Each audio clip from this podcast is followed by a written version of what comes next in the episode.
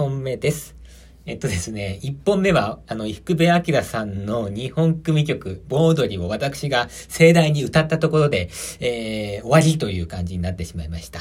劇的な、えー、マック切れだったかもしれないですね。しかもちょっとあの、一小節飛ばしたりとか、リズム間違えたりしてしまったんで、ちょっと伊福部明ファンの方には大変申し訳ないなというふうに思ってます。多分ね、イライラしながら聴いてると思います。稲垣何なんだってね、あの、もうちょっとちゃんと歌えよ歌うならって思ってるかもしれないんですけど、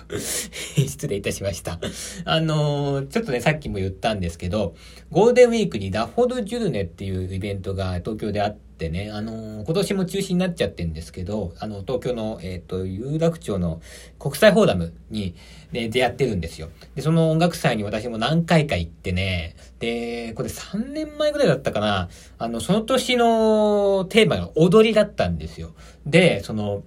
福部明さんの日本組曲をやったんですね。で、指揮者がね、井上道義さんっていう方で、で、この、井上さんがまた面白い方でね、あの、以前、安倍先生のパーティーがあったんですよ。30記念パーティーっていうのがちょっとホ、ホテルみたいなとこであったんですけど、その時乾杯の挨拶が井上先生で、で、あの、皆さん、今日はお集まりいただきましてありがとうございますとか言って、そしたらいきなりね、あの、自分の靴下を見せるんですよ。で、なんかね、水玉のね、靴下履いてて、でね、今日はね、俺はね、これはね、マネットなんだよとか言って、あの マリンバのバチのことマネットって言うんですけど、とか言って、あの、水玉の靴下をなんか、いきなり自慢して見せ、見せ、見せてきた、いいなっていう思い出もあるんですけどね。そういう面白い方なんで、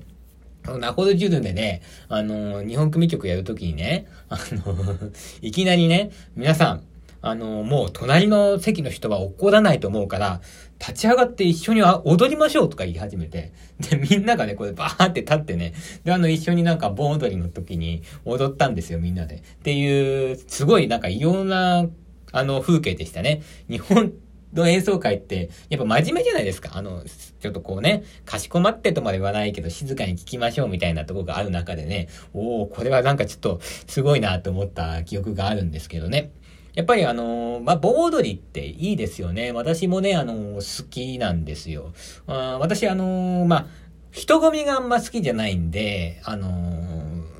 なんていうのか、観光地みたいなとこにあんま行かないんだけど、地元のね、あの神社で、夏にね、あの、盆踊りがあって、で、そこでね、よくね、一緒に踊らせてもらってました。あの、そこの周り行くとね、はい、うちわだよとか言ってね、それで一周、一緒に踊ったりなんかした思い出もあるんですけどね。あのー、先ほどから日本的っていうのは何なんだっていうふうなことを、まあ、考えてるんですけども、うーん、このね、祭りっていうのはやっぱり日本っていうのはこう連想しやすい、えー、ところがやっぱりあるみたいで、やっぱり祭りを題材にした曲ってね、多いですよね。うーんとね、だからどうですか？ゴールデンウィークなんてもうお祭り騒ぎできないけど、そういう祭りを題材にした曲って聞いてみるといいかもしれないですよ。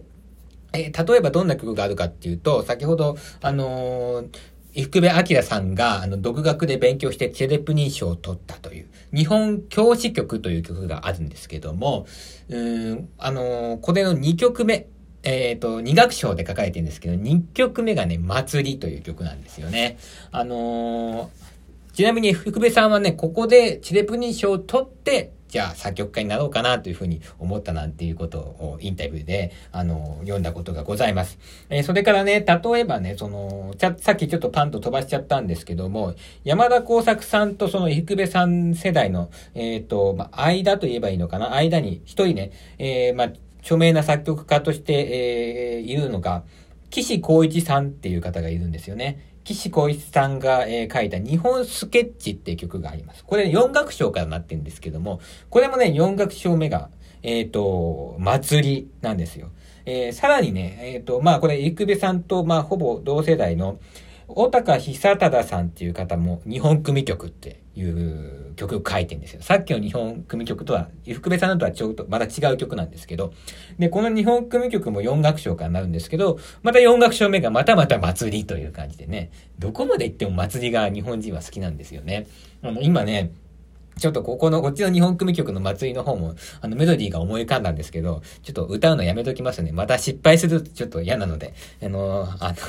あの、失敗は2回、同じ失敗を2回しないっていうのね、え大事ですからね、やめときますけどね。あと、あれですね、マリンバの曲だと私の安倍恵子先生なんかもね、祭りの対抗なんていう曲をね、まあ書かれていますけどもね。あのー、そうだね。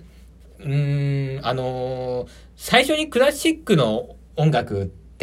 何から聞いたらいいんですかって聞かれることがあるんですけど、うん、例えばですけどね、あのー、日本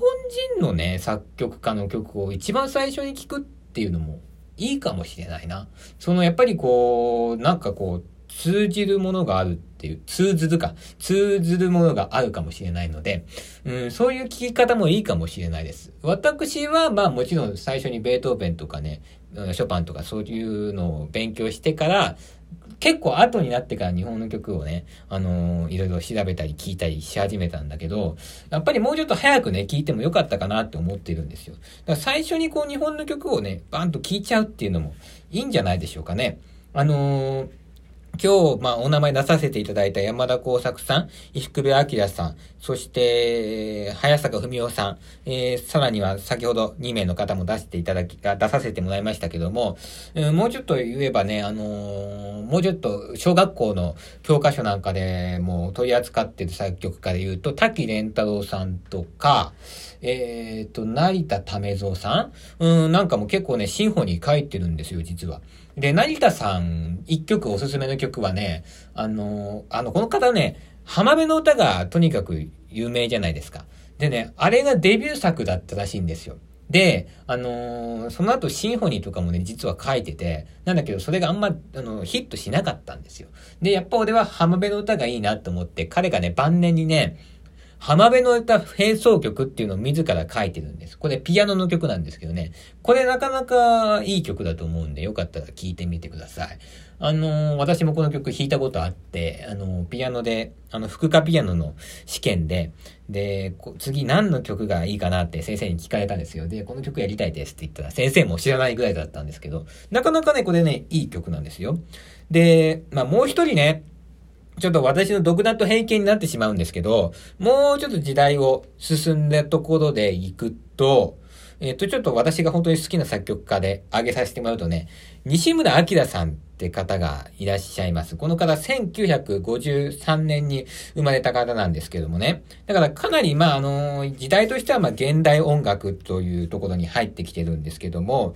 じゃあ、その、要するに、アジアや日本のアイデンティティっていうんですか？そういうのを現代音楽ではどのようにこう扱うかっていうと、まああのおそらく、おそらくというかまあアジア的な要素をまあ何らかの手段で抽象化するってことになってくると思うんですよ。で、あの西村さんはね、あのヘテロフォニーというもう一回言いますね。ちょっとうまく言えな、うまく言えなかった。ヘテロフォニーという、うまあ、作曲手段を、えー、まあ、追求していった方なんです。で、この方ね、大阪の生まれで、えっ、ー、と、まあ、東京芸術大学に行ったんですけど、あの、自分よりできる人ばっかだったんですって、なんか、あの、インタビューで読んだんですけど、で、同じことやってても人とね、あ、ダメだから、じゃあ、アジアの音楽の特質って何なんだろうってことを考えてた時に、このヘテロフォニーっていうまあ、素材の使い方というか、作曲技法に、えっ、ー、と、たどり着いたそうなんですよね。ね、あの、なんていうのかな、一つの旋律がね、こう、ちょっとずつずれながら、こう、まあ、渦みたいになってなんか進んでいく音楽のことを、まあ、ヘテロフォニーっていうふうに言うんですけど、うーんと、まあ、あのー、打楽器の曲なんかもね、何曲か書いてんですけどね、私が、あのー、ここで一曲紹介したいのはね、2台のピアノと管弦楽のヘテロフォニーって曲を、えっ、ー、と、1987年に書いてんですよ。で、この曲がね、なかなかかっこいいので、よかったら聴いてみてください。えー、っとね、まあ、とりあえず、日本の音楽の紹介というのは、まあ、この辺にいたしまして、えっ、ー、と、私、先週から、えー、今日にかけて、まあ、あのー、日本についていろいろ考えてきたわけなんですけども、そろそろそのまとめに入りたいと思います。えー、まず日本でこう、西洋の音楽が輸入されて、まず目指したのは和洋折衷だったんですよね。えー、要するに日本のいいところと、西洋のいいところを取り混ぜて新しい曲を作るっていう。まあ、なかなかでもそううまいことはいきません。もちろん難しいですからね。それ、そりゃ、そりゃ難しいですから。で、まあ、で、どういう風になってきたかっていうと、まあ、演奏会で演奏される曲にしろ、まあ、あの、あるいはまあ、勉強するにしろ、まあ、基本的にはまあ、ドイツを中心とした西洋の音楽が、まあ、勉強したりとか、えー、聞く対象になってきたわけなんですけども、じゃあ、でも日本人の作曲家っていうのは、えー、そうは言っても、西洋のものを一度模倣したら、じゃあ自分はやっぱり日本的な曲を書きたいっていう風になってきて、そうした時に先ほど言ってた和洋折衷で書かれた曲っていうのが、まあ、あの、ポツポツ出てくるわけなんでございますよね。あの、例えば、まあ、日本組曲なんていうのも、えー、これわかると思うんですけど、組曲っていうのは、えっと、西洋的な、まあ、言ったら作品の作り方というか、形式じゃないですか。でも、まあ、中身はさっきみたいに盆踊りであったりとかね、日本的なものでしょ？こういうのをまさに和洋折衷っていうわけなんですよ。で、こういう曲が、まあ、書かれてきたときに、えー、ちょうどマリンバという楽器が輸入されてきて、で、まあ、1960年ぐらいから、